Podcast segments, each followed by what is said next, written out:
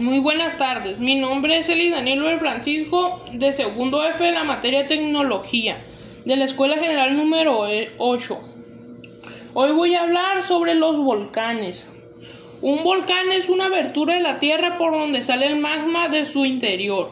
Los volcanes son montañas o cerros que se forman por la acumulación sucesiva de capas de lava, cenizas y otros materiales.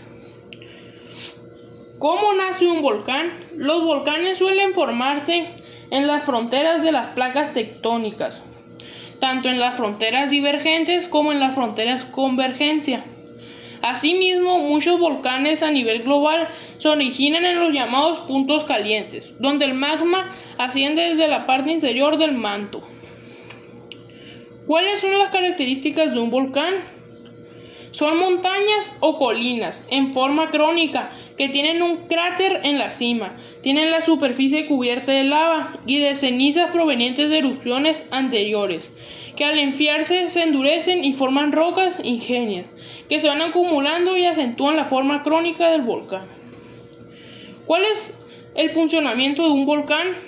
Por lo general son estructuras compuestas de material fragmentado y corrientes de lava a través de la chimenea sale la roca fundida que proviene del manto terrestre, la cual se le conoce como magma.